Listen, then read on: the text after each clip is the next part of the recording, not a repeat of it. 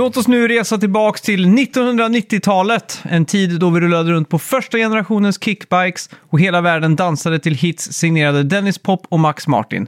Mitt i allt detta var det ett kaos mellan Sega of America och Sega of Japan. Efter flera år av miss missförstånd, interna konflikter och misslyckade add-ons till ja, successfulla spelmaskiner var det äntligen dags att ta revansch och återigen komma tillbaka på riktigt.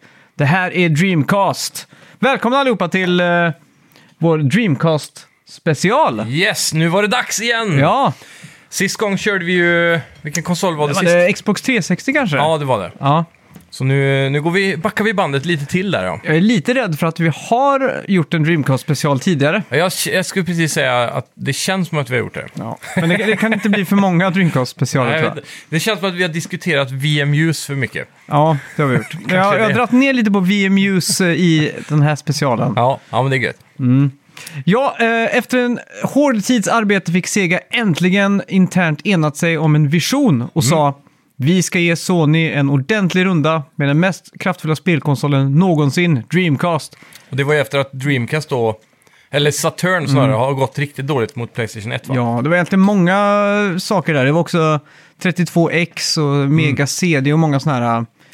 Add-on peripherals-grejer. Ja, exakt. Och eh, inte minst det här kriget mellan Sega of Japan och Sega För America. of America. Ja. Vissa hade ju en vision om att de skulle släppa en konsol som heter Neptune, eh, som de gjorde massa prototyper på.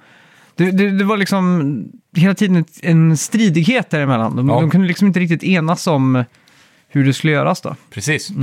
Och de utrustade med en kraftfull processor, eh, fantastisk grafik och internetuppkoppling. Mm. Ja, Dreamcast var den första konsolen som erbjöd online-spel out of the box.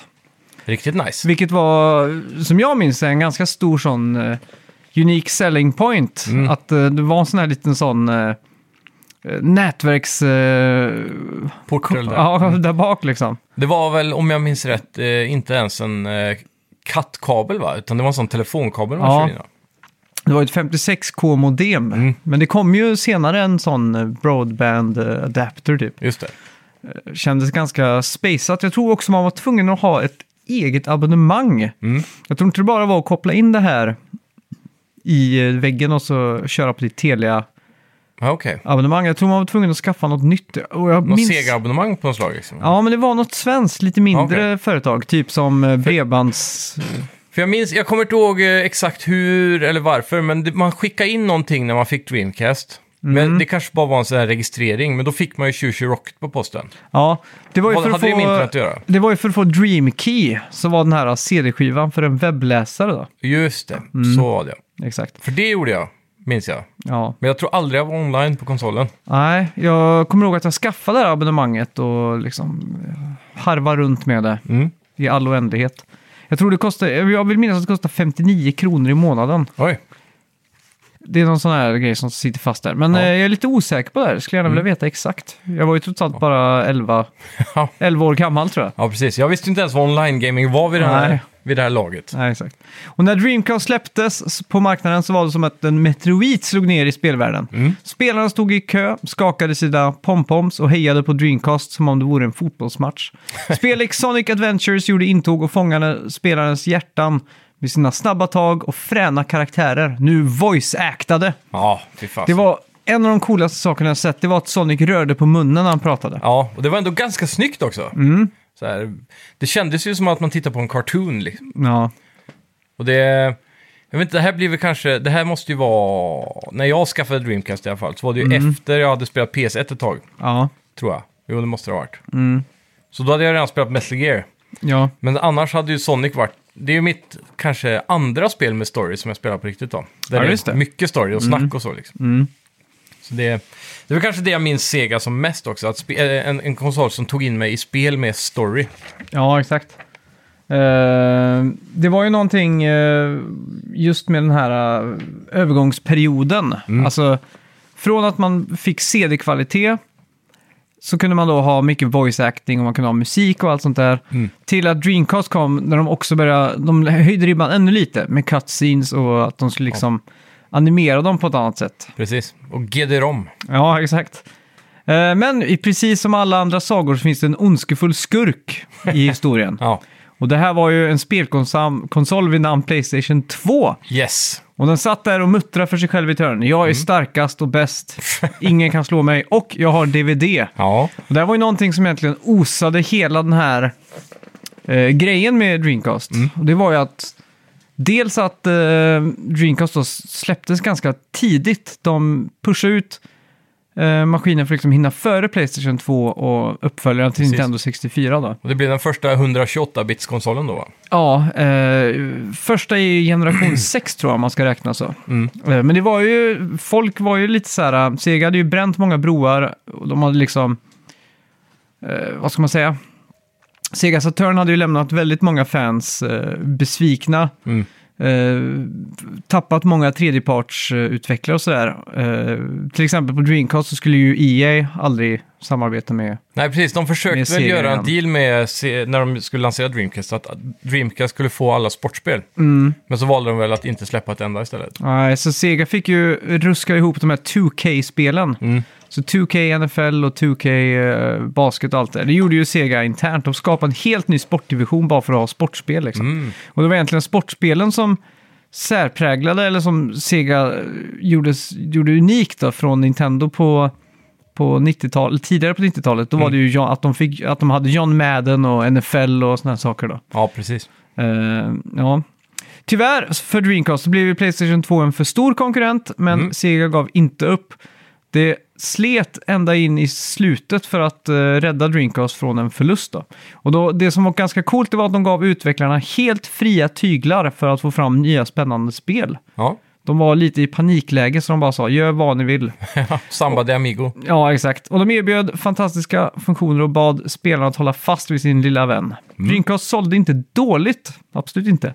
Men det räckte ändå inte mot det mörka hotet. Mm.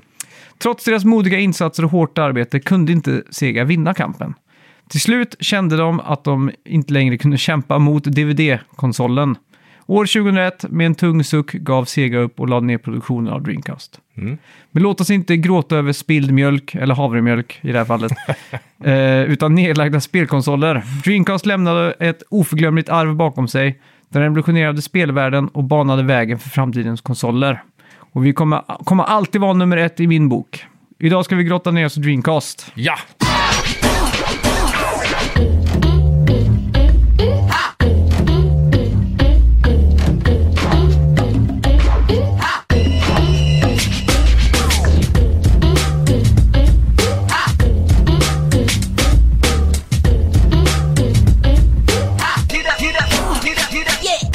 1999, den 9 september, alltså 9999 släpptes Dreamcast i USA. Världens största spelmarknad. Här, och här i Europa släpptes den den 14 oktober 1999. Men den släpptes redan den 27 november i 1998, då, året innan. I Japan. Den kostade 2995 kronor här, eller var det nu 2495? Jag kan inte riktigt minnas. Nej, inte jag heller. För jag tror Ja. den kostade 199 dollar. Ja, precis. Jag vill minnas att jag hade lyckats att spara ihop 2000 kronor för att köpa det här. Det är så jag minns det i alla fall. Ja. Men eh, Jag köpte den i alla fall tillsammans med ett VMU och eh, Sonic Adventure. ja, jag med. Ja. När den släpptes i Japan så sålde den helt slut första dagen. Mycket tack vare Virtua Fighter 3. Så var den mest sålda arkadmaskinen i Segas historia. Och eh, just Sega och arkad går ju ganska långt tillbaka. Sega är ju stora arkadhallar. Liksom, det bara står Sega över hela gatorna i Akihabara. Ja, ja. Gjorde i alla fall. Eh, och de var ju alltid mot Nintendo då, som var den största rivalen, var de alltid lite mer arkadiga, de var lite snabbare. Och det de kunde erbjuda det var ju den här arkadkänslan hemma liksom. Precis. Och Sega tror själva att de hade kunnat sälja 300 000 fler exemplar av maskinen om de hade fler att sälja. Den sålde ju trots allt slut. Ja, precis. Det var, De tog väl någon form av säljrekord där i första veckorna, va? Ja, Och typ, eh, de sålde väl en miljon konsoler på 11 veckor, tror jag. ja. Eh, och den sålde också bra i USA. Eh, 500 000 exemplar innan jul. Damn! Och de hade då vid jul där, 99, 31 procent av den amerikanska spelmarknaden. Det är sjukt. Det är ganska stort om man tänker på att Nintendo och Playstation också Ja, har en bit av den kakan. Jajamän. I Europa sålde den 400 000 exemplar första månaden. Mm. Och sen då, trots att de gjorde stora insatser med att sponsra typ Arsenal och stora fotbollslag och sånt, Mm. så höll sig inte de här försäljningssiffrorna i sig. Så i ungefär ett års period så stod det ganska still, eller efter ett år så Mm. dog det av. Ja, Och då var det klart och tydligt att de flesta som hade köpt det var ju Sega-fansen. Och de var inte tillräckligt många, tyvärr. precis. Och svårt att konvertera nya spelare då helt Ja, enkelt. Det var liksom de, de som var Sega-frälsta. Mm. Jag minns ju att jag hoppade från, jag hade ju inte Saturn, Mm. eh, så jag gick ju från Mega Drive till Nintendo 64. Mm. Men sen när Dreamcast, liksom, när det började hypades, då blev jag lite den här Sega-fanboyen kom tillbaka i mig. Att jag skulle Precis. liksom Du tillbaka hade aldrig till... PS1 heller va? När det var... Nej, inte när det... Aktuellt. Nej, jag, jag sk- skulle få i födelsedagspresent, skulle jag få välja mellan en skateboard och Playstation 1. Mm. Så då valde jag en skateboard. Osis. Jag, jag minns att jag i... Men då blir hoppet ännu bättre när man går från 64 till Dreamcast egentligen. Mm. Då får man ju aldrig uppleva den här mellanlandningen med 3D-grafik. Eh, Nej, exakt. Liksom. Eller ja, Nintendo 64 hade ju det, men inte på den. Mm, PS1 var väl lite vassare än 64 då. jag vet inte. Det är långa debatter om det här på Ja. forum. Ja, Nintendo hade ju bättre kanske speldesigners. Mm. Så, sätt. så de kunde göra mer med hårdvaran de hade. Mm. Men rent tekniskt så var ju PS1 ändå starkare. Men jag tänker på de här pixlade grafiken, de här uh, Ja, det var ju, de hade ju ett problem med warpade liksom eh, Det, texturer och sådana saker. ja, precis. Vet du varför? Nej. Det har med kameran att göra. När du design, eh, det var något med konsolens hårdvara som inte klarade att hänga med när, när kameran snurrar typ. Mm. Så då, då gjorde det att pix, eh, pixlarna visste inte riktigt vad de skulle vara, eller texturen snarare. Mhm. När den, så när kameran skiftade så wobblade texturen. Ja, exakt. Och det kom de liksom aldrig riktigt runt då. Nej. Så, det är sjukt. Stor miss. Mm. Jag minns ju att det var jävligt mycket hype runt eh, Dreamcast. Alltså, Mm. om man läste typ Superplay och sånt där, det var ju mycket... Jag minns ju att, att eh, Superplay hade en sån här eh, lista. Innan recensionsbiten så var det liksom kommande spel och så var det liksom listor på vilka spel som skulle komma och när liksom. Ja, precis. Så var det ju alltid så under Playstation, alltså det var ju total dominans. Mm. Den listan på Playstation-spel var ju alltid gigantisk för det släpptes ju Sjukt många högt och lågt alltså. Mycket skit också. Det Ja, var ja. mycket skit, mycket bra. Det var alltså, Playstation var där bara shovelware, allt hamnade liksom. Ja, Sen har Nintendo 64-spalten var lite, halvkort. ja, lite halvkort sådär liksom. Eh, Och sen hade du Sega Saturn, då var det nästan ingenting. Det var lite mindre. Ja, Och så minns jag då när Dreamcast eh, kom i början där, att den där Dreamcast-listan blev längre och längre. Mm. Så jag vill minnas att vid något tillfälle så kunde jag liksom jämföra att den var nästan lika med Playstation. ja så då tyckte man det såg så jävla ljust ut liksom. Ja, ja. Och eh, starten var väl rätt ljus ändå med Mm. tanke på launch-line-upen och att du fick mycket av de här Arcade at Home-vibbarna med Crazy Taxi Mm. och Virtua Fighter och inte minst senare när de kom ut med deras banbrytande Soul Calibur. Ja, just det. Men det, det här var ju första spelkonsolen jag faktiskt köpte på releasedagen. För mina egna pengar som jag hade sparat ihop liksom. Mm. Eh, det var en jävla känsla egentligen. Ja, det, var, det. det var verkligen en sån här, eh, vad ska man säga? Att, att jag 11 år gammal nästan blev nostalgisk för Sega. Det är ju lite sjukt att tänka på. Ja. Var, vart, eh, på tal om eh, hypen där, du Mm. hade ju en stor plakat av Dreamcast-loggan. Ja. Var fick du den ifrån? Jag minns att det fanns två ställen här i Strömstad som sålde spel. Mm. Den ena hette Street Lab. Och det, det var också lite sjukt för det var hälften skateboardbutik, hälften tv-spelsbutik. Mm. Så när du gick in i butiken så gick du till vänster, då gick du ner i ett rum med bara spel. Mm. Eller så gick du höger och då var det bara skateboard. Och där förbokade jag. Jag gick in och sa att jag ville ha Dreamcast och eh, en eh, VMU och Sonic Adventure. Då. Så Ja. det, det skulle de lägga undan när det kom in. Jag tror inte man förbokar sig officiellt så med Mm. de list- jag tror bara de skrev en post-it-lapp liksom. Eh, och så hade vi en annan som hette Bazaar på den tiden. Eh. Mm. som sålde el- elektronik. Där var det, det var lite så... Electronic Bazaar var det väl till och Ja, med? Electronic Bazaar, ja. det var, det var lite som att gå in på någon sån här, om man säger så här, Strange Parts på YouTube. Ja, när de åker på någon sån här eh, elektronikmarknad i Kina där de hittar massa... massa grejer bara på vita hyllor. Ja, exakt. Och det här var lite samma koncept där, fast det var... Det var väldigt mycket off-brand, alltså märken som inte fanns. Allt liksom. möjligt. Men det var också, det kändes ju väldigt så här mom and pop shop jämfört med Ja. en eh, elkedja som är idag liksom. Ja, exakt. Jag kommer ihåg att jag köpte så här gaming-hörlurar med inbyggd så här vibration typ. Ja, de minns jag väl alltså. De, jag kommer ihåg, jag tyckte de var så jävla sjuka. Ja, men de hade så mycket så här konstiga, inte kon, eller inte om det är konstigt, men bara saker som inte fanns Det på dröjde andra lång ställen. tid innan jag såg det igen. Jag tror Razer Nej. släppte något sånt typ 2015-16 eller någonting. Ja, det här var ändå på början av 2000-talet, så här 2001 kanske. Ja. När man spelar CS. för. Ja, exakt. Men de, hade i alla fall, eh, de var i alla fall stora Sega-supportrar, Mm. minns jag. Och då minns jag också att jag, att jag var där och så... eh, de hade en sån här grej att de slängde gamla promotion-grejer. Ja, Och eh, till exempel när, när Super Nintendo liksom gick ur style så Mm. kommer jag ihåg att de slängde en sån här neonskylt med Super Nintendo. ja. Och min kompis då, hans pappa, eller nej, hans farfar jobbade på återbruket Ja, där den kom in. Så då gav han den till han och jag köpte den av han för 200 kronor. Så Mm. Jag fick en sån här jättefin neon... ja. Ja. Bra investering. Jaha, För den är Eh. värd en del idag. Jag jag- jag har för mig att jag sett dem gå för typ 2-3 tusen alltså. okej. Ja, jo, det är väl helt okej. Men, eh, Men 1000x liksom. Mm. Det är inte illa. Nej, men det jag blir minns- 100x kanske. ja, 100 är det. men jag... Eller har jag helt... Jag, ut- nej, 10x blir det för fan. Ja, Shit vad jag utcyklar nu. 20x om det är 2000. Ja, precis. Eller ja, bero- beror ju på om jag gav 100 eller 200. Mm. Nej, men de i alla fall, de gjorde, skulle göra sig av med en Dreamcast-plakat, en Ja. sån stor grej. Mm. Och då kommer jag att jag bara var där och, och fick den. Ja, Men jag minns också där på Electronic Bazaar, de, de var ju de som tog in Dreamcast-spel. Mm. För Streetlab slutade med Dreamcast-spel ganska fort. De, Ja. Jag kommer ihåg bara att de tog in några få release-spel och så var det över liksom. Eh, Medan Bazaar, de körde ju fullt ut liksom. Mm. Och de hade det väl helt in till eh, ja, Dreamcast gick, ur, gick i graven. Ja, så exakt. Eh, Så jag minns att man var där bara på måfå Mm. och bara väntade på att de skulle få leverans. För de, de kunde typ, man var där och så tittade man på spel och så sa, så sa de ja, vi får in spel på torsdag. Mm. Och så kunde man gå dit efter skolan och stå och vänta på att de skulle komma in med lådor och så öppna dem. Ja, Och precis. så bara drog de upp Dreamcast-spel. Och då var det mycket så här saker som man, aldrig, som man inte hade läst om i Superplay och sånt. Ja. Det kunde ju vara så här Speed Demons till exempel. ja, just det. Något bilspel och så bara, ah coolt, det här måste jag ha liksom. Mm. Ja, Så fy det fan. Det, det måste vara en sjuk känsla att stå och titta när de öppnar en box med helt färska spel bara, som Jaha. nylevererade. Och de hade ju en som verkligen var Sega-fantast där också. Mm. Eh, och det var väldigt coolt. Tony, Ja.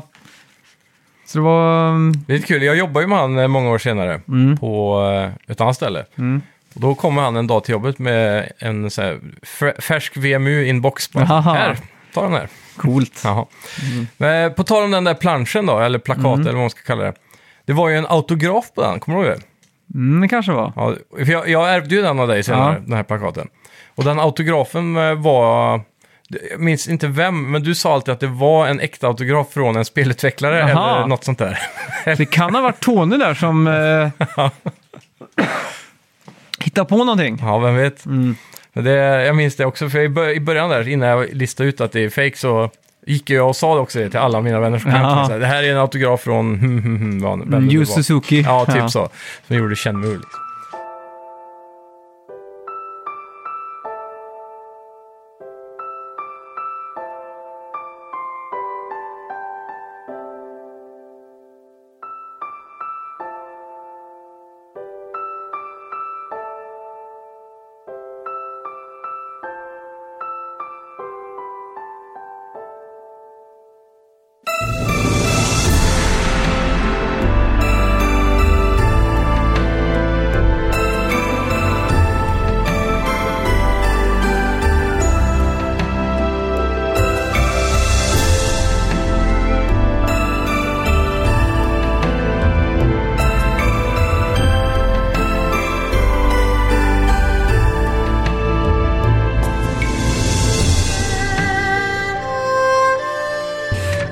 Konsolen sålde totalt 9,13 miljoner. Mm. Det är inte så jättemycket. Nej, men jag vet inte vad man har att jämföra med. Nintendo 64, vad sålde det? Typ 30 eller? Ja, någon i de, något i de slängarna. Playstation 1 sålde väl eh, 80 eller 100 eller något sånt där Det är över 100. Är det det är väl 150 Ja, tror jag. Är det inte PS2 som är det? Jo, det kanske Så typ är. 120 kanske då? Mm, Ja, jämfört med det är det ju verkligen piss. ja. Och till och med piss jämfört med Wii U då. Mm. Som, som sålde typ 13 eller vad det var. ja, exakt. Ja. ja. ja, det mest sålda spelet blev ju Sonic Adventure med 2,5 miljoner sålda exemplar. Mm. Så runt 25 procent. Här, vad gjorde de andra 7,5 miljoner konsolägare som aldrig spelar Sonic? Ja, det är en bra fråga. Eh, för de andra mest sålda spelen var ju Crazy Taxi, Mm. Eh, tredje plats NFL 2K. Mhm. Det fjärde mest sålda spelet var Shenmue Ja, med bara 1,18 miljoner sålda exemplar. det är galet ändå. Ja. Och det femte mest sålda var Code Veronica. Ja, det finns ju mycket andra. Jag tänker så här, vissa random spel som jag köpte i reaboxar i slutet Mm. där. Till exempel, vad hette det, hovering eh, racing-spelet när man stod på skateboards typ, eller snowboards. Oh, Arrow någonting. Airblade eller något ja, Air, jag har för mig att någonting med Arrow. där. Vi får kolla. Arrow. Det, typ ett sånt udda spel, de kan ju inte ha sålt mer än några hundratusen exemplar. Alltså. Nej. Jag kommer ihåg att jag köpte, vad fan, Tomb Raider Anniversary. Ett spel jag än idag inte har kommit förbi de första eh, timmen typ. Jävlar. Trickstyle Trickstyle, ja, just hette det. det. Jag tror det kom en spirituell uppföljare som hette Ja. Airblade, eller om det var uppföljaren. Jag kommer ihåg också den första demoskivan som eh, följde med. Att det var Mm, Något den sådär, spelades mycket. ja, Toy, någonting när man flög runt i ett stort rum. Ja, som eh, leksaks... eh, Helikopter, ja. Ja, antingen var det Eller säkert flygplan. Toy Army eller något sånt där. Sarges. Eh, Ja, va? exakt. Eller så, var- för jag, på PC hade jag något som hette... Åh, oh shit. Mm. Air, AirTag, Air, Airtrix... Ja, skitsamma. Det är Mm. ett jättekänt märke som gjorde modellplan som också såldes ner på Streetlab typ. Om du kommer Mm. ihåg det. Airfix. Ja, Och då var det ett licensierat spel med Airfix Dogfighting tror jag det hette. aha, okej. Eller Airfix Dogfighter. Mm. Det kan ha varit ett sånt spel också. Ja, är coolt. Eh, ja, Isao Okawa, han var chairman, chairman, vad säger man? Chairman. Ja, Chairman. Chairman för Sega. Och han gav utvecklingen av Dreamcast 40 miljoner dollar ur egen ficka. Så mycket ville han att Dreamcast skulle lyckas. Ja, precis. Det var ju hela hans eh, aktiestake i Dreamcast, va? 12 procent eller någonting, Ja, som han eh, gav ut.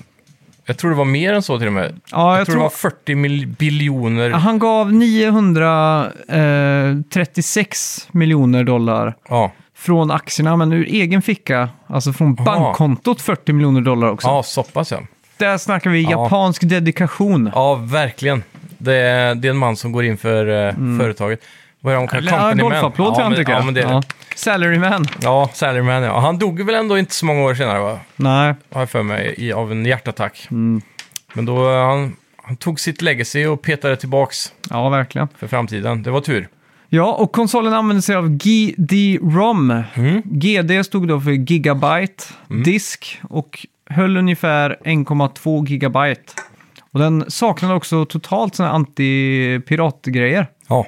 Och de flesta GD-ROMs, eller de flesta spelen låg ju på de där nätta 700 megabyte. Så Mm. vanliga CDR-skivor kunde man ju bränna spel på. Ja, och det var ett eh, early fix de kom runt. Det var ju... Tydligen var ju GD-ROM-skivorna indelade i tre tracks. Mm. Det första var någonting med... Om du satte den i en CD-spelare så skulle den säga att sätt inte den här i en CD-spelare typ. Ja, just det. Och sen var det en till som jag inte kommer ihåg vad det var. Och sen tredje är spelet då. Mm. Och det fanns ju en... Eh, någon form av CD-skiva som skulle komma på marknaden för att Mm. intro, introducera eh, multimedia-skivor.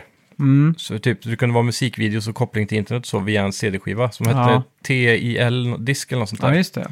Och då, Sega hade ju support för den. Mm. Och det visade sig vara en svaghet då, för då kunde man eh, sätta in den i en dator och sen swappa... Just det, den andra laget var bränn protection Mm. tror jag, burn protection. Och då när du swappar skiva så fattade inte datorn att du byta och då kunde du bara bränna skivan rätt av. Ah. Så det var något sånt där med... Det blev väldigt enkelt att piratkopiera dem. Mm.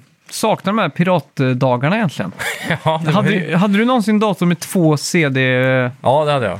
Så man liksom kunde bara stoppa in en CD på toppen Ja, och en i botten och så kunde man öppna Nero Burning Room och så copy Yes. disk. jajamän. Så minns jag också att, de, eh, att det spreds så här rykten om att det kunde skada original-CDn. Ja.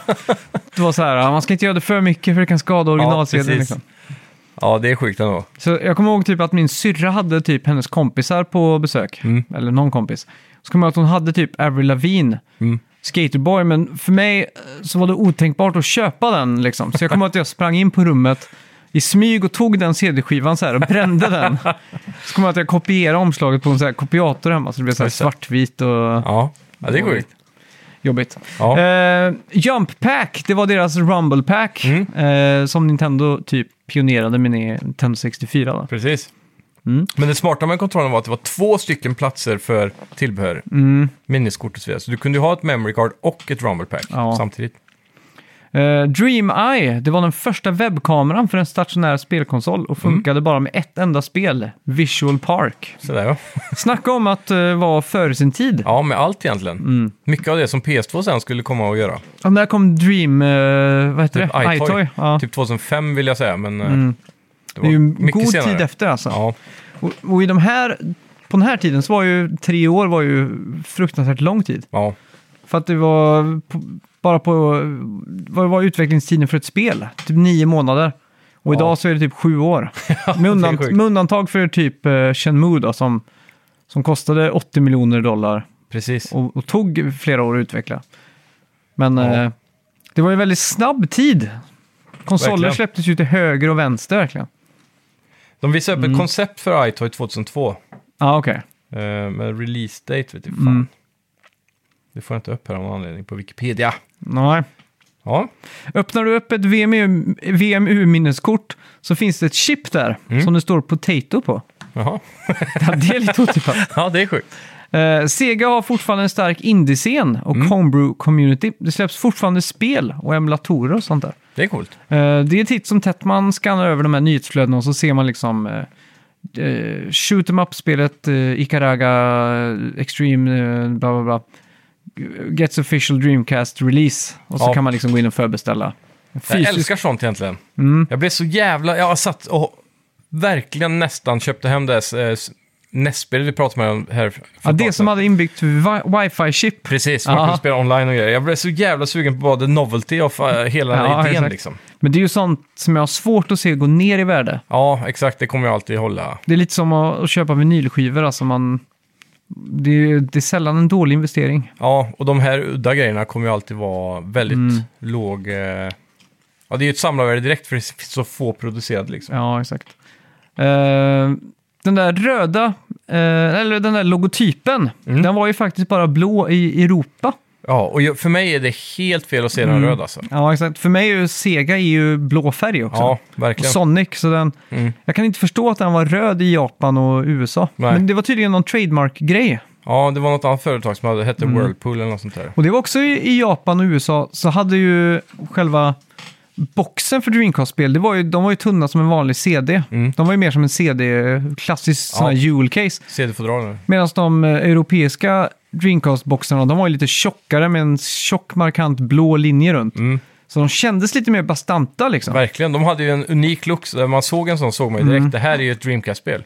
Och det, alltså, det är för mig, jag kan inte, jag kommer ihåg jag var i USA och köpte massa Dreamcast-spel Ja. på de här, eh, Var det regionsfritt? Nej men jag hade en moddad, eh, Ja, just det. eller jag skickade in, vad hette de då? PSX Care. Ja, just det. Jag hade importerat något japanskt spel, Mm. eh, av misstag, inte av misstag men på något sätt, utan att jag visste riktigt att de var regionslåsta eller något sånt där. då. Ja. Eh, så då blev det att jag fick skicka in den och få den chippad. Mm. Sen har, kan läsa, Det är coolt. Har du kvar den? Ja, Och den fungerar liksom? Ja, exakt. Det är galet. Det, det har också fastnat en snus. För jag smygsnusade några år senare. Ja. Eh, Så jag kommer ihåg att jag öppnade CD-luckan för att lägga in en snus och stänga den för att typ jag hörde min mor springa i trappen eller något Ja. sånt där. Eh, Så, Och den ligger kvar än idag? ja, men det, för jag kunde inte få upp den där helt. Ja, Okej. Luckan sist gång jag eh, kände på den, Ja. tio år sedan kanske. Så kom jag att jag stod och tittade ner i de här hinges, liksom Ja. ner där. Så, så, så bara, vad fan ligger det en snus där? Det var lite sjukt. Ja, verkligen. Ja, Sega släppte också Divers 2000 CX-1 i Japan tillsammans med, eller i collaboration med Fuji. Och det var en 14-tums TV formad som Sonics huvud med ett inbyggt Dreamcast. Och den kom med en fjärrkontroll, kontroll, tangentbord, eh, den där kameran, DreamEye och så vidare. Och idag får du nästan lägga 200 000 för att få en sån i spelsamlingen. Jäklar. Mm, den ser riktigt bananas ut alltså. Det är sjukt. Ja, eh, innan kodnamnet Katana och eh, Dreamcast var den känd som Black Belt eller Saturn 2. Mm. Och när hårdvaran skulle utvecklas eh, så hade Nintendo of America gjort ett deal med 3DFX som då gjorde Voodoo-chippen Precis. till PC eller grafikkorten. Då. Mm. Så då var det snack om att det skulle vara ett Voodoo 3 i Dreamcast. Och innan det var det ju till och med Nvidia med sitt NV1 som försökte att komma, Mm. få samarbete med Dreamcast. Att, Och det här var ju någonting som kom ut i, i media, så både aktien till Sega och eh, 3DFX gick ju upp mm, eh, av det här. Men Sega of Japan känner ju inte till det här, att de hade gjort den här dealen. mm, För de hade gjort en deal med Hitachi mm. om att göra ett grafikchip. Så där, men då fick liksom Nintendo of Men var- Japan veto. De liksom sa, nej, nu ska vi köra Hitachi. Men var det inte också att amerikanska projektet kallas för White Belt? Mm, och så kanske det var. Ja, det var något jag läste förut i alla fall. Mm. Men det, så jag tror det fanns någon form av vetskap om de andras projekt, men det blev lite som en tävling om vem som kunde göra den bästa produkten. Mm. För vem, som- vilket företag som skulle vinna då. Ja, visst det. När 3DFX fick eh, höra att de inte blev då valda Mm. för det här så fick ju eh, deras aktie att gå ner typ 40-50%. Men de, jag vet att de hade skrivit ett avtal, för att de Mm. stämde ju senare Ja, Sega för kontraktsbrott. precis. Eh, en riktig soppa. Ja, verkligen. Mm. Och amerikanska delen av eh, Sega hade väl flygt till Japan för att klaga och grejer. Mm. Och så hade Sega... Fast det kanske var senare när de hade börjat bestämma sig för att lägga ner konsolen. Ja, just det. Då hade de åkt dit också, vet Mm. jag. Och, och då hade de berättat deras, de hade skrivit ett manifest typ för Mm. hur deras vision för framtiden skulle se ut. Och då var det att gå ur konsolmarknaden. Och då hade Segas representanter eh, för deras sida av bolaget bara ställt sig upp och gått där utifrån mötet då. Mm. Och det är det största så här, uh, shame, eh, Ja. vad kallar man det? Sättet att ja, Mm. visa missnöje i Japan typ. Att Ja, bara lämna exakt. mötet. ja. Eh, Microsoft stod ju som sagt för mjukvaran. Ja. Eh, Microsoft, jag tror det stod Windows CE, tror jag det står fram på Jajamän. konsolen. Mm. Och det var lite coolt faktiskt när man eh, köpte en spelkonsol som stod Windows på. Det var Ja. lite så här, what the, vad är det här liksom? Next level. Ja. Och de, det är fortfarande lite mysterium hur och varför Microsoft just blev involverade med Dreamcast. Ja, Men det sägs att de hade en extrem oro för att eh, Playstation eller Sony då skulle plötsligt få en webbläsare på tvn. mm.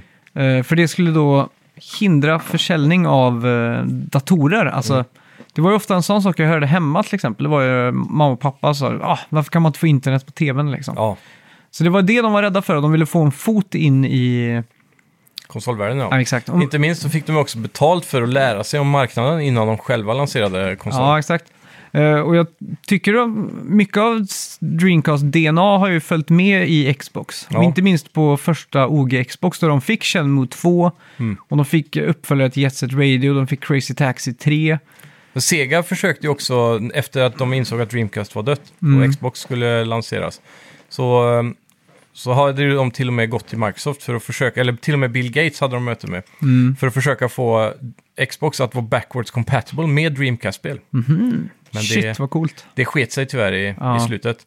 Men istället så knöt de ju en eh, 11-spels-deal då, Mm. där de skulle fixa 11 spel exklusivt för Xbox tror jag. Ja.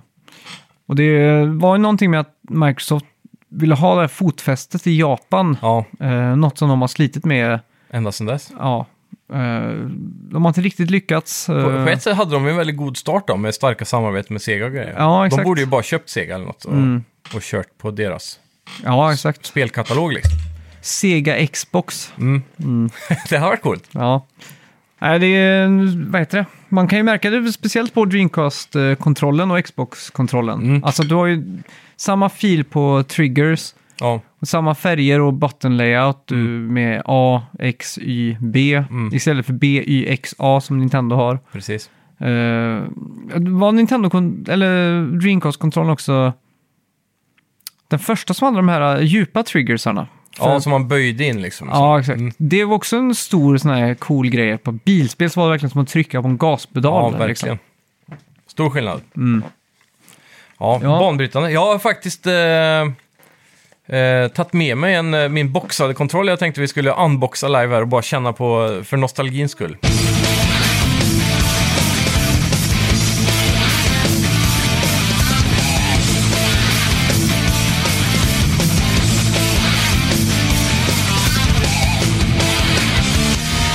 Hörde vi alltså musik från Sonic Adventure. Yes. Jävla bra tryck i den. eh, Elgitarren. Ja, exakt. Ja, verkligen. Och där har du varit och hämtat ja. Catch. Ja, Whoop. Oh my... Alltså det är en Dreamcast-controller i box här. Ja, helt oanvänd. Europeiskt eftersom att det är den där blåa eh, Ja, loggan. precis. Ja, exakt. Wow. Så, det, så här var då alltså känslan av att köpa sig en ny och öppna en ny kontroll. Typ 2001. Så här står det på den. Eh, the official Dreamcast controller is carefully designed to deliver maximum accuracy and control, enabling you to perform to the best of your ability with the five mounted, front-mounted buttons, a digital directional control, and an analog joystick and two analog triggers to play with. The two expansion slots built into the controller allow compatibility with the visual memory and the vibration pack. Kanske de bara hette Jump Pack i USA? Kan vara så. Which further enchant your gaming experience, står där. Ja, Och så Dreamcast-Europe.com. Sega Enterprises 1999 står där. Shit, vad coolt. ja. Paul, ska du ta skära och unboxa den? Det kan jag. Att vi bara kastar den sådär vårdslöst genom rummet är ju... Så här, Helt färska flikar, de är ju alltid så här, alla Ja. collectors pratar om de här jävla flikarna alltså. Där har vi den. Oh! Inplastad och, Mm. och allt. En liten Vad är det för dokumentation? instruction manual för en handkontroll. Det känns lite overkill eller? Ja, men det måste väl vara någon sån där... uh, Plugga in den där eller där liksom. Ja, de visar typ hur man sätter in VMUs. Jag har för mig att det var så på Dreamcast att när man startar konsolen och där som eh, analogspaken stod var, blev center. Så om du startade Aha. konsolen och drog eh, spaken lite till vänster eller till höger så var det det som var, s- när man släppte den så var det liksom konstant lite åt vänster. Typ som Joy-Con Drift liksom. Ja, exakt. Inbyggt beroende på hur du startade den. Ja. Ja, det är sjukt. Thank you very much for purchasing this controller. Before using the controller, please read this instruction manual. Bla, bla, bla, bla. Ja, galet ändå. Den, är sjuk. den har inte så här gulnat så många gamla såna här... Nej, den ser helt färsk ut alltså. Det här är ju typ, den här frontfärgen här är ju samma som var på varenda stationär PC på Ja. 90-talet. Och, Det är en, en sån här färg som, eh, som jag tycker är coolare nu än vad jag tyckte då. Den här gråfärgen ja. Ja, den, jag skulle vilja, om jag skulle köpa en gaming-PC då, igen så skulle jag Ja. köpt den med, skulle jag köpt ett chassi som ser ut att vara från 1999. Så man jag. får den där 90-talskänslan. Ja, Ja. den grå, helst med turboknapp fram. Något jag direkt försökte göra nu, men jag Mm. insåg att det inte gick, det är att det finns ingen knapp under joysticken. Nej, just det. Som det gör på... Det är också sjukt, eh, du ser att eh, kabeln eh, går ju från, Från botten ja. från botten på kontrollen, alltså mot dig. Mm. Och så finns det ju ett sånt, ett sånt kallar spår som du kan Mm. trycka ner den i. Så kabeln Fram fastnar där liksom. Mm. Så att den kommer upp traditionellt vis. Ja, Det var alltid något som jag tyckte var väldigt konstigt, men jag gillade finuliteten, att den liksom hamnar här ändå. Vad fyller den för funktion liksom? Ja, det är väl för att de ska få plats med just två stycken stora tillbehör här på toppen. Ja, det måste ju vara något Som gör att de inte får plats med att dra kabeln. Men det känns som att den borde få Men jag har plats alltid här. tyckt att det ser bättre ut i PR-bilder när den där kabeln kommer ut från botten på den. Ja, Det ser ju coolt ut. Det är ju väldigt tråkigt Absolut. för er som inte kan se nu, men Mm. när vi pratar om någonting som vi faktiskt håller och knappar på här. det är bara att googla en bild på Dreamcast ja, exakt. Men ja. Ja, jag får testa den jag med. Klämma och känna. Sådär ja. Oh, den här är ju helt i mintskick alltså. Ja. Jag tror den är helt oanvänd alltså. Mm. Det sa i alla fall säljaren. Om man luktar på den så luktar den 1999. Den här plastpåsen som var runt eh, har fortfarande där. ny elektronikdoft, så här plast från fabrik. Är det världens bästa doft? Ja, det är det. Mm, förutom vitlök kanske när man steker det i smör. Ja. Det är gött. Shit vad, vad stor eh, travel det är på den här spaken, alltså från Ja. vänster till höger. Ja, det är det kanske. Jag hade tänkt på. Så om man trycker framåt, du måste ju röra den långt fram för att Ja. den ska liksom... Precis. Bra för precision. Ja. Och just det, ingen select-knapp heller. Nej, det var just bara det. en stor start. Mm. Det är ganska bra så här, bump i eh, byxa-knapparna. Ja, Och så motståndet till triggersarna är ganska bra balans med. De är inte för lösa, inte för hårda. nej. Alltså den känns ju... Alltså, det kanske är att händerna sitter lite för mycket ihop. Mm, Alltså- lite för nära varandra Ja, kanske. Men det är, Och eh, när man tänker tillbaka på när man var liten så hade man ju så små händer också. Exakt. Då kommer jag ihåg att jag tyckte kontrollen var väldigt stor, för då går man ju lite från SNES eller 1964 var ju för sig ganska gigantiskt där med. Men, Ja. men där var det alltid trångt om du skulle hålla dem... Oftast höll man ju en hand i mitten på 64 Mm. Och en på vänstersidan och då var det också jävligt trångt. ja. Och ingen eh, gummi på spaken heller, utan det, Nej, det är färdigt. är knoppar i plasten som gör Ja. att den liksom känns. Lite... Och Dream, Dreamcast hade ju fyra kontrollerportar. Mm, Det var ju bara typ Nintendo 64 innan som hade haft det. ja. Så jag hade fyra av de här hemma. ja, det är sjukt. Jag hade Fast bara vad- en. Fast det var väldigt få spel. eh, Jag, eller hade jag fyra? Det kan jag ju inte ha haft. Jag tror jag hade två. Ja. Men jag vet att jag hade Nintendo, fyra Nintendo 64-kontroller. Mm. Eh, Så att vi kunde spela hela familjen, var pappas tanke. Just det. Så han, eh, han det var den största what the fuck någonsin när han kom hem med typ tre kontroller till 64 och Ja. eh, Pilot Wings. Han trodde man kunde spela fyra på Pilot Wings. Ja, precis. Man fick en För eh, han osis. tyckte det var, ja, han tyckte det var, det var ett av mina värsta spel någonsin, Pilot Wings också. Ja, Hemskt är det. Ja, Ja, shit det, vilken eh, grej alltså. det är grymt. Det är till och med Playstation 2 och, eh, och så vi hade ju multitappen för att kunna ha fyra. Liksom. Mm. Så de lärde sig inte av den läxan. Men jag, jag, hur många, alltså det var ju inte så många som hade Dreamcast. Jag kommer ihåg, Nej, på den här tiden så var det ju mer en... eh, Det var nästan som att satsa pengar på en aktie, för man backar ju en spelkonsol som på sikt skulle leverera mycket spel. Liksom. ja, Så om man hade köpt Sega Saturn eh, så, så, så insåg man väl ganska snabbt att fan, jag satte mina pengar på fel häst. Man Ja. skulle ju gått för Playstation precis. som har liknande prestanda men också ett, en uppsjö av spel som inte fanns på Playstation. Ja. Även om, eller på Saturn. Även om Saturn hade fantastiska eh, spel och Ja. många exklusiva så var det ju inte riktigt den där kvantiteten som Playstation hade. Nej, och tyvärr som deras, deras eh, 3D-motor eller mm. hårdvara inte riktigt var gjord för 3D på riktigt. Nej, exakt. Så fick ju Playstation en stor fördel att kännas mer framtidsaktigt då. Ja, jag, jag satt ju på Nintendo 64 och kände att Playstation var där det hände liksom. Mm. För de hade ju plötsligt spel med Spice Girls. Alltså, Ja. det var också en sån här skiva som jag brände i smyg säkert. Ja. Och, eh, men de hade ju så här, när man satt på 64 så plötsligt så kom Capcom med Resident Evil 2 och 3 och man bara wow. Och så kom Dino Crisis och, och massa spel Det liksom. var mycket mognare spel kan man väl säga på Playstation 1. Ja. Alltså mer brutala, blodiga, mörka, ja, vuxnare. jag kommer ihåg att Wu-Tang hade något spel. Ja, och så Och så- Diablo. Ja, Diablo och så Metal Gear Solid. Det Mm. var mycket som man missade på um, 64. Så att just det här med att, att köpa en konsol, det var också en investering i flera år framöver. Liksom. Ja, Det är inte så som idag. Idag jag liksom Xbox, Nintendo och Playstation. Det, Mm. alltså, det känns ju enormt lyxigt att kunna ha flera konsoler. Liksom. ja, verkligen. Ja, och på Nintendo 64 så hade vi ju inte så många bra shooters heller. Det var ju Nej. Goldeneye som dominerade marknaden dock. Men Ja, exakt. mycket av det som, typ som Turok och Doom-versionen, Doom 64, Mm. så var ju sämre versioner än vad andra ställen kunde erbjuda. Men Doom 64 fanns ju bara på 64 tror jag. Ja, men det är väl någon form Det var ju ett helt av... eget spel. Ja, men inte gjort av samma assets och sådär som... eh, För att Oh, de, de var ju tvungna. Mm. att bara koda ner det till någonting som skulle funka på 64 typ. Ja. Har jag för mig. Men jag, ja, ja, men jag, jag tänker just shooters. Det var väl aldrig riktigt en grej på konsol för en Halo. För det var, Nej, men det var ju ändå... eh, jag kan bara minnas att Turok och Goldeneye typ var novelties. Jag kan inte komma på någon shooter till eh, Playstation, för det var ju mer PC det var ju de här liksom. Doom, eh, Doom och Quake och, och sådana Mm. grejer som portades över. Ja, det är sant. Men som det, var tidigt liksom. ja.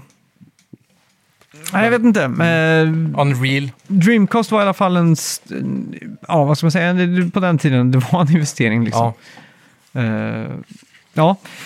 Har du något favoritspel till eh, Dreamcast? Alltså det är svårt att inte säga Shenmue. Mm. Men att spela om Shenmue nu som jag gjorde för ett tag sedan. Det står sig än idag. Jag vet inte, nu, nu klarar jag att komma jävligt snabbt igenom det. Mm. För att man kunde det mesta liksom. Och man kunde engelska för all, för, eller framför allt. Ja.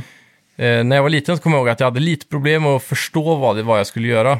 Men det var just den här grejen att man skulle gå och vänta vid ett café Mm. till klockan var... Klassiska den här Sailor-baren typ. Eller Ja. en bar där det ska sitta sailors. I'm looking for sailors. Ja, de, är, de är där typ efter klockan sex på kvällen. Ja, exakt. Det kändes jävligt sketchy att gå dit. Typ såhär, Ja, det var exakt. såhär mörk stämning i den gatan och så var det neonskyltar och fulla folk som hängde på utsidan. Mm.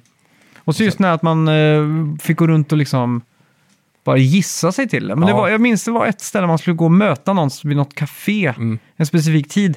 Så det var typ så här flera dagar in-game som jag liksom glöm, missade den tiden. Ja, så fick, Fick man jag spela liksom- arkad istället. Fick göra det nästa dag liksom. Men så sjukt också att, att det, det, det var första gången som man, eh, jag vet inte, den simulerar ju mycket verklighet liksom. Mm. Det är ju första gången ett spel där du, där pusslet är att göra saker som man hade gjort i verkligheten, typ som Mm. att läsa gatuskyltar Ja, exakt. och adresssiffror och sånt där. Det var ingen jävla minimap, eller det var en minimap, men det var liksom ingen minimap med en marker. Nej, och det var inte, ingenting var tydligt liksom. Är det The Dark Souls av uh, sådana här uh, RPG liksom? Ja, det är nog. Eller äventyrsspel eller Ja. så. Eh, definitivt eh, Ja, unikt. Shenmue 1 och 2 är ju för mig bästa spelen som någonsin har gjorts i stort sett. Ja. För det är en sån jävla bredd på det. Det är en story, Det det är är, episkt, det är stort. Första som introducerade quicktime events också, som Ja. var jävligt fett innan det blev utköttat eh, Eh, senare. Ja, ja, skitfett. Och det som de gjorde rätt i Shenmue med Quicktime Events, Mm. eh, QTEs, det var ju att även om man misslyckades på en så betyder det inte att man var tvungen att göra om. Nej, precis. Det var det att någonting annat hände i filmen. Ja, men Eller misslyckades du flera gånger så kunde du ju Ja, behöva exakt. göra om. Mm. Men det var ju eh, också det här superarkadiga... Ja. Det var, jätte- det var som, som att höra övergångs... Eh, Mm. Ljud, liksom, övergångsställen. Där du klickar på en knapp och så. Eh, Väldigt tydliga quicktime events, Mm. om man säger så. Ja, exakt. Men det var... Jag minns ju tidigt i, i, ah, i Shenmue när man Mm. eh, kommer till den första lilla lekparken där. Ja, Och man möter grannen där med katten. Ja, och så är det precis. några barn som sparkar en fotboll. ja. Och mitt i den cutscenen så kommer det ju upp en sån QTE. Ja, precis. Och så ska man fånga bollen så man Ja, kan exakt. skjuta Och jag, mot den. missly- jag har alltid misslyckats på den. och så får man säga Hey guys, Ja, precis. would you stop playing that here? Någonting som är extremt nogal- nostalgiskt som nog bara funkar för oss som har spelat Mm. originalet nu, det är, ju- det är just den här uh, ljudkvaliteten som är så otroligt okrispig. Ja, papperskvalitet. ja. Så det, men den känns ju typ, det känns gött typ att höra det idag. Måste jag ändå säga. Mm. Ja. Men eh, ja, och hela det här med att spelet var real time klock och så vidare. Mm. Ja, riktigt bra. Annars är det Sonic Adventures, och jag måste säga Hidden Gem kanske.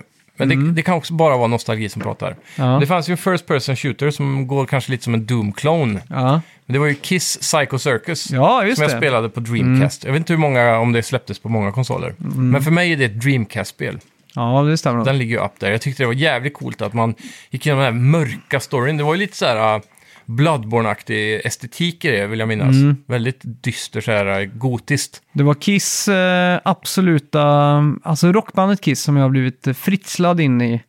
Hela mitt, alltså min, eh, Fritslad ja men alltså jag blev ju typ inlåst på rummet som liten med alla Kiss-skivor och så var så här, du kommer inte ut från de här i kronologisk ordning. Så jag är liksom tvungen att sitta och läsa på omslagen och så. Mm. Men Kiss har ju varit kända för att alltid följa den senaste trenden. Ja, Så helt i början, när de startade, då hade de varit på en Alice Cooper-konsert ja, och sett Alice Cooper och bara varit så här wow. Och så tänkte de, okej, vad kan vara fetare än Alice Cooper? Jo, det är om det är fyra Alice Cooper i ett band. och så då imiterar de liksom hela den här eh, grejen lite grann, persona, bla bla. Spelar musik, lite tidsenligt så, eh, tidig 70-talsrock, lite riff och lite bla bla. Mm. Sen blir de lite poppigare mot mitten och sen kommer diskon. Och då Ja. gör ju Kiss en discolåt. ja. I Bada was bing, made bada for boom. loving you. Exakt. Mm. Sen blir det väldigt inne med metal och lite snabbare riffan och sånt där. Då Mm. passar det perfekt att ta in Vinnie Vincent efter att Ace har hoppat av och så gör de en Creatures of the Night som är lite mer metal. Mm. Bara något år senare där så får Bon Jovi stora framgångar.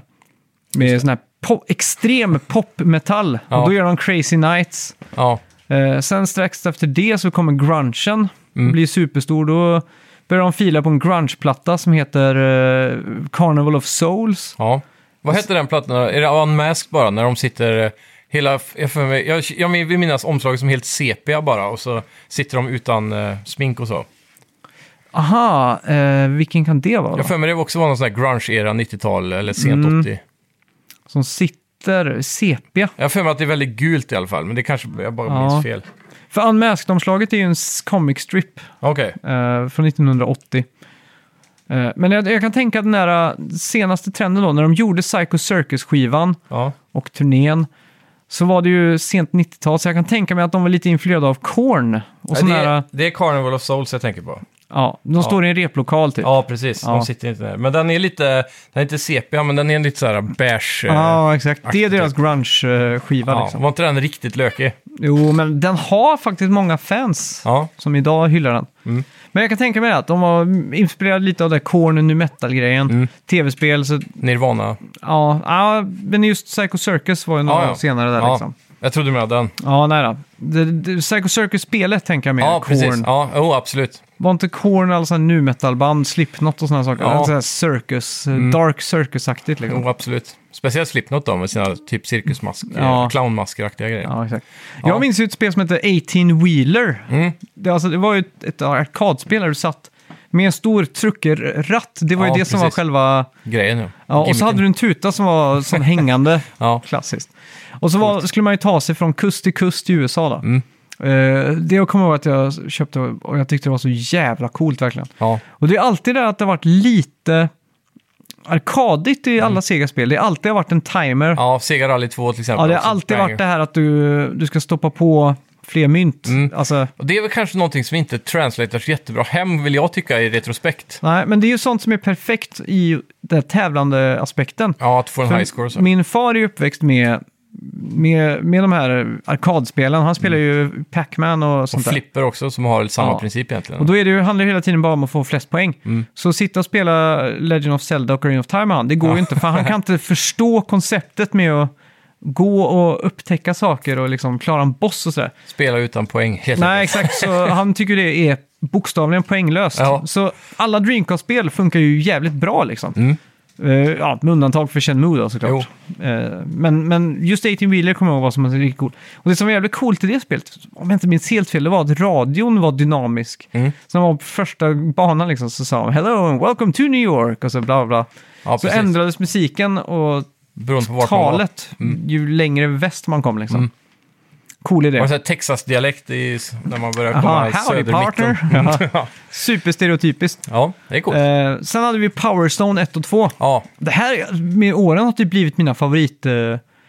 spel. Eh, eh, Mm. När vi var i Köpenhamn så var vi på det Bip Bip Bar. ja, Och då fick jag ju en riktig mindblown när jag såg att det faktiskt fanns arkadspel på Power Stone. ja, Shit alltså. det är coolt. Jag har aldrig spelat det. Nej, men det Faktiskt. är ju, det, vad ska man säga, en föregångare till Super Smash. Man Mm. är fyra stycken och man springer runt i en 3D-miljö och man bara brawlar sönder stället. sk- skulle väl kunna jämföra typ eh, kameravinkeln med 3D-miljön, lite som eh, Super Mario 3D World kanske. Ja, exakt. Lite Så här- snett ovanifrån. Ja, Men den är ju dynamisk då, zoomar in och ut beroende på vart folk rör sig då. precis. Speciellt i tvåan när banorna är Levolution. Ja, Svincoolt är det. Mm. Men eh, ja, man brawlar och så tar man upp stolar och man sparkar ett bord som flyger över rummet. Och Mm. Så ska man samla tre stenar och då blir man transformerad och får sin superkraft. Då. precis. Samtidigt som det är chests med vapen och man kan plocka upp en bazooka plötsligt. Och... Men det var ju också genialiskt, på tal om att dra arkaden vidare, Mm. att eh, som i Shenmue, att de tar Virtua Fighter-motorn egentligen och bara lägger in i ett storyspel. Mm. Så när det väl är dags att slåss så hamnar man liksom i väldigt arkadig gameplay. Så när man tänker på det med den ambitionsnivån som, Mm. eh, som de la för, för just eh, Mm. Shenmue. Shenmue. Jag, jag skrev en eh, på Patreon om Dreamcast för några veckor sedan. Mm.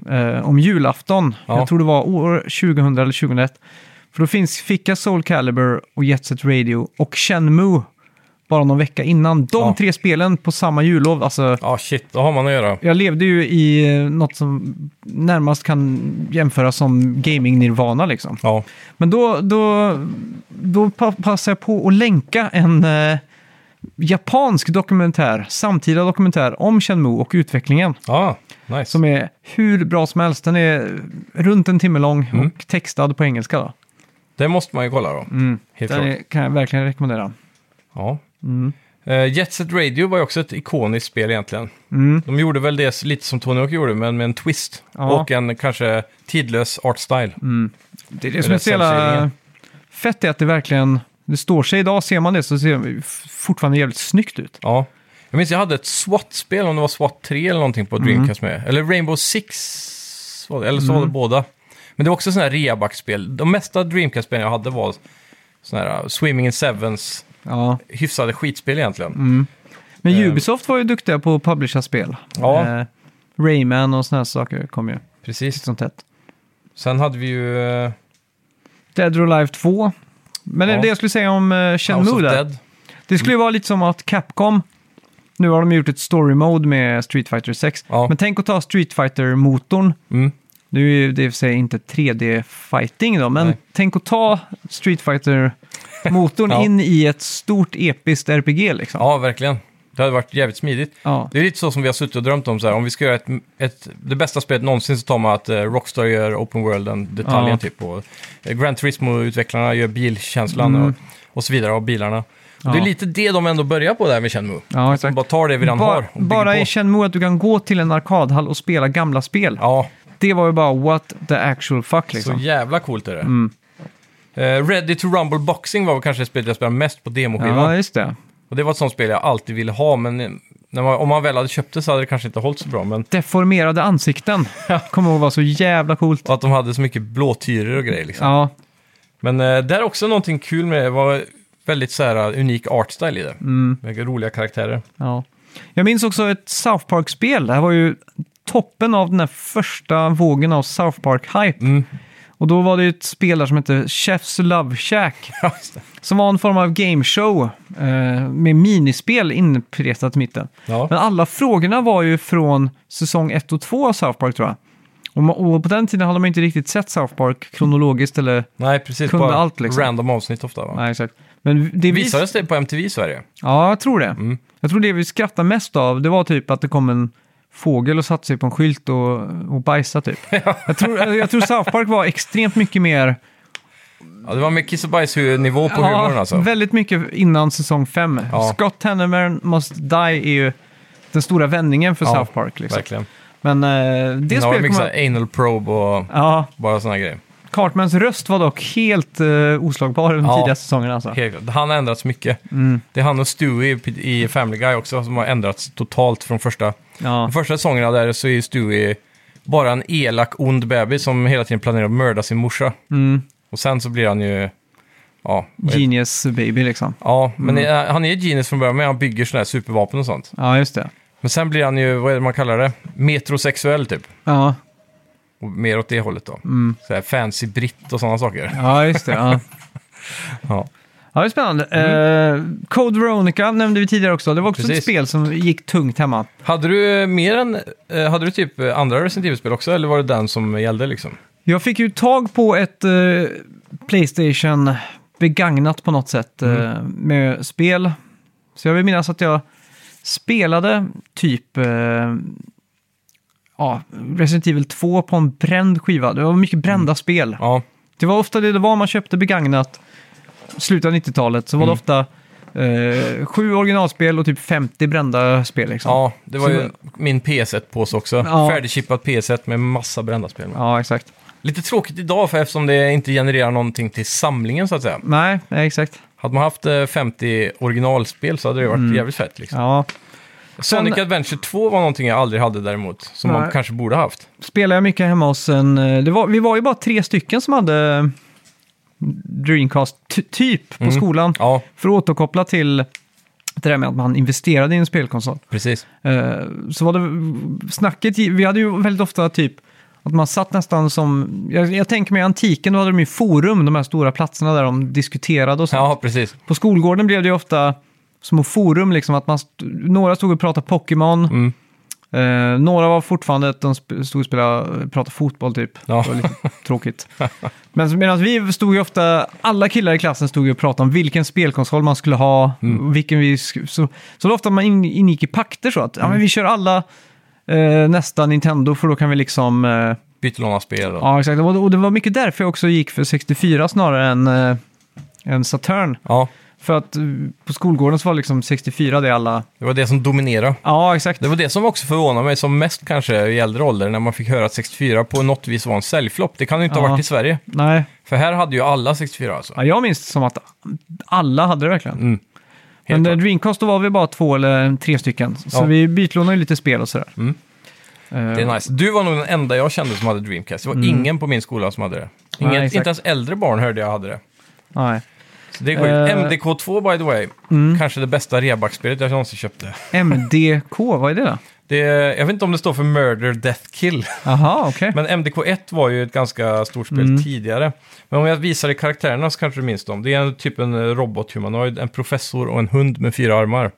Och det här är en Shit. third person shooter där du byter med de här tre Ah. karaktärerna på olika levels för att de har olika abilities då. För att ta sig igenom olika Mm. Pussel. Mm. Ja, det var jävligt häftigt för sin tid och ganska så här... äh, det var bra grafik och cool Mm. gameplay och så som stack ut lite. Ja. Crazy Taxi också har jag spelat sjukt mycket till. Eller spelat sjukt mycket. Och där var det typ bara off Offspring-musik? Offspring och Bad Religion. Okej. Så äh, jävlar vad den har präntat sig fast den musiken Hur alltså. många låtar var det på det spelet? Tro. Är det mer än tio låtar? Ah, svårt att säga alltså. Det är i alla fall de här Det känns, som att det, snabba, var, det känns som att det var fyra Offspring-låtar som gick på repeat. snabb D-takt-punk i alla fall.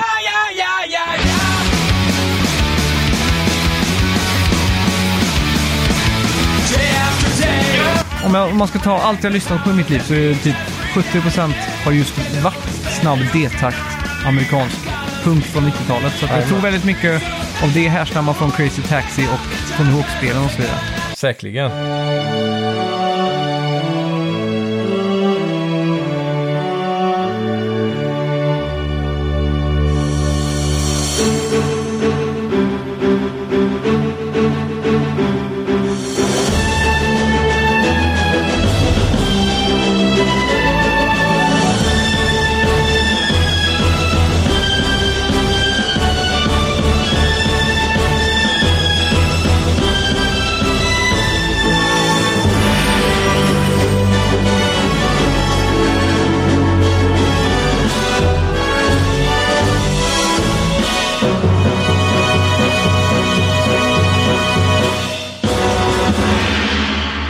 Det var alltså musiken från Power Stone. Mäktigt.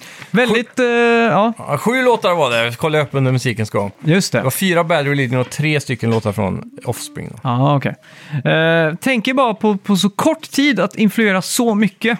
Mm. Och tänk också på Dreamcast. Vart, va- vart hade alla moderna franchises varit utan Shenmue? Ja, Får också verkligen. tänka på att Shenmue var inte bara två spel utan det var en episk saga. Jag tror Yu Suzuki sa att han skulle släppa 16 spel. Ja, det var något sånt där. Och alla skulle då vara av den här extrema ambitiösa nivån. Jag minns hur jag dagdrömde om så här sjukt bra story det var när jag var klar med ettan. Så tänkte jag, fy fan, tänk att få 15 sådana här kapitel till, Ja, eller vad det nu var exakt. för siffra liksom. Och det är ju lite där vi är idag typ med Assassin's Creed. Ja. Alltså det är ju bara en fortsättning på det. Ja, verkligen. På Mm. ett sätt. Och också eh, kanske viljan att våga satsa så mycket pengar på ett Ja. spel också. Ja, exakt. Det var ingen som riktigt var där än, så att det fick vi också se senare, att Mm. budgetarna går ju upp hela tiden. Och säga vad man vill, men jag ser ju att Fantasy Star Online var startskottet för online-spel. Alltså, Mm. Inte online-spel per se, men alltså den här I alla fall på konsol.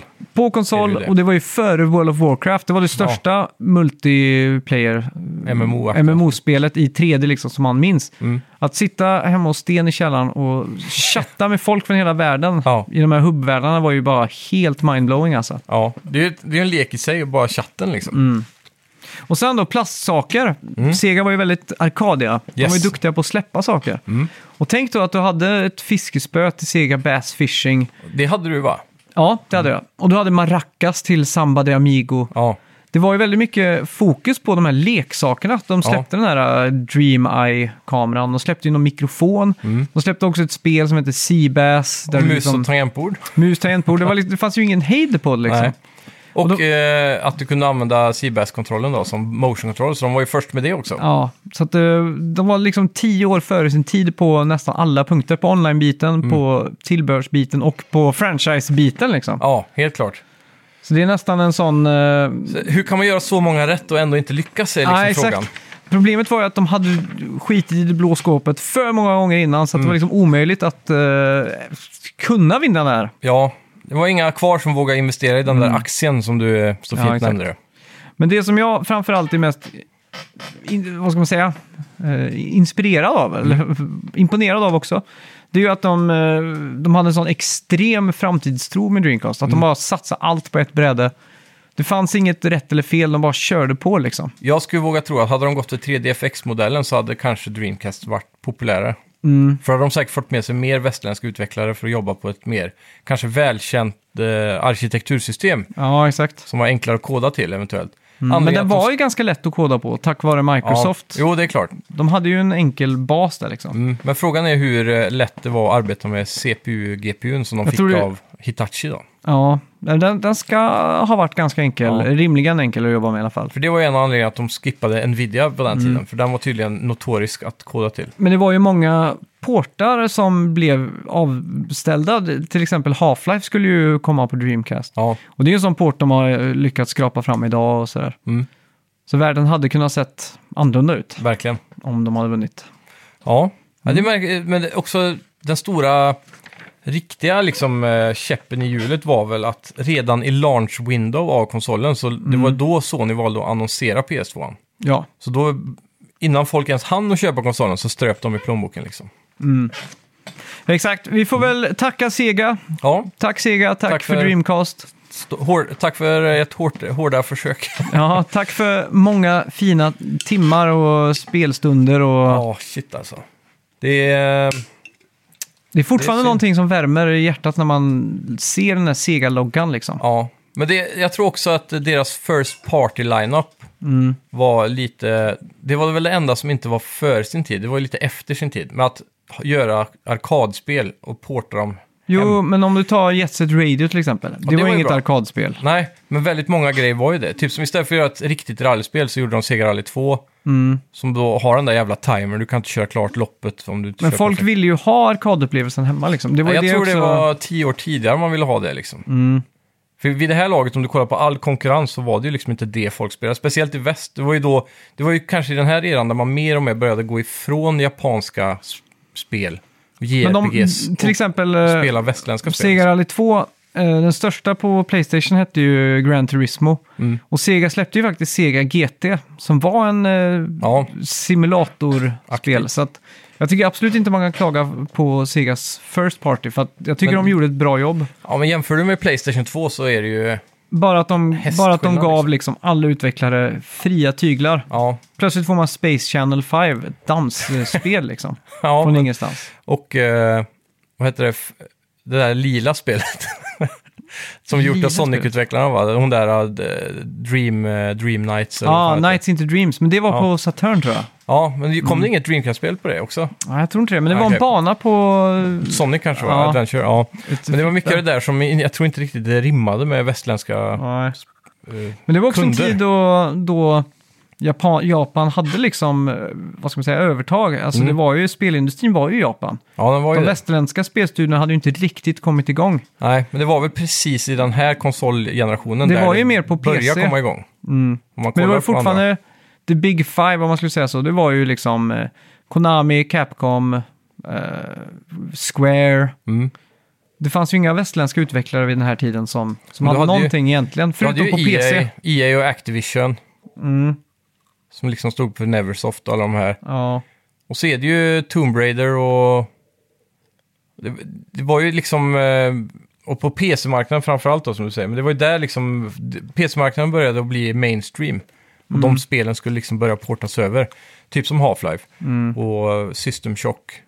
Och Ja. alla de här mm, ARPG-erna vad man ska säga. ja. Ja, jag säger tack så mycket Sega. Ja, Vi hörs nästa vecka. det gör vi. Ha det gött! On the brink of the new century, Sega cast a shadow upon the future. That shadow changed video games forever. They were no longer known as games. They were now dreams. Dreams that came true. 1999, the world is living in its prime, and we got Disney afternoon, some Mexo coolers and Boku. Skating around the town with my new Jankos falling down. I rip a power slide to stop in front of Funko Land Game Shop. Whoa! Stop, stop, wait, guys, stop. What is that little gray box? Oh, that's just Sega's masterpiece, the Dreamcast 128-bit beast. 2001, the Dreamcast done. That's it, no more. The thing's deceased. No, this simply can't be true. The Dreamcast is through. There must be a two. Ooh, Sega, I know I can count on you to follow through. Please tell me you do.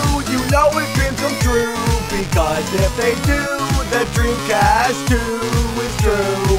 2, you know it can come true. Cause if they do, there's a Dreamcast 2. Do you know it can come true? Because if they do, the Dreamcast 2 is true. Do you know it can come true? Cause if they do, there's a Dreamcast 2.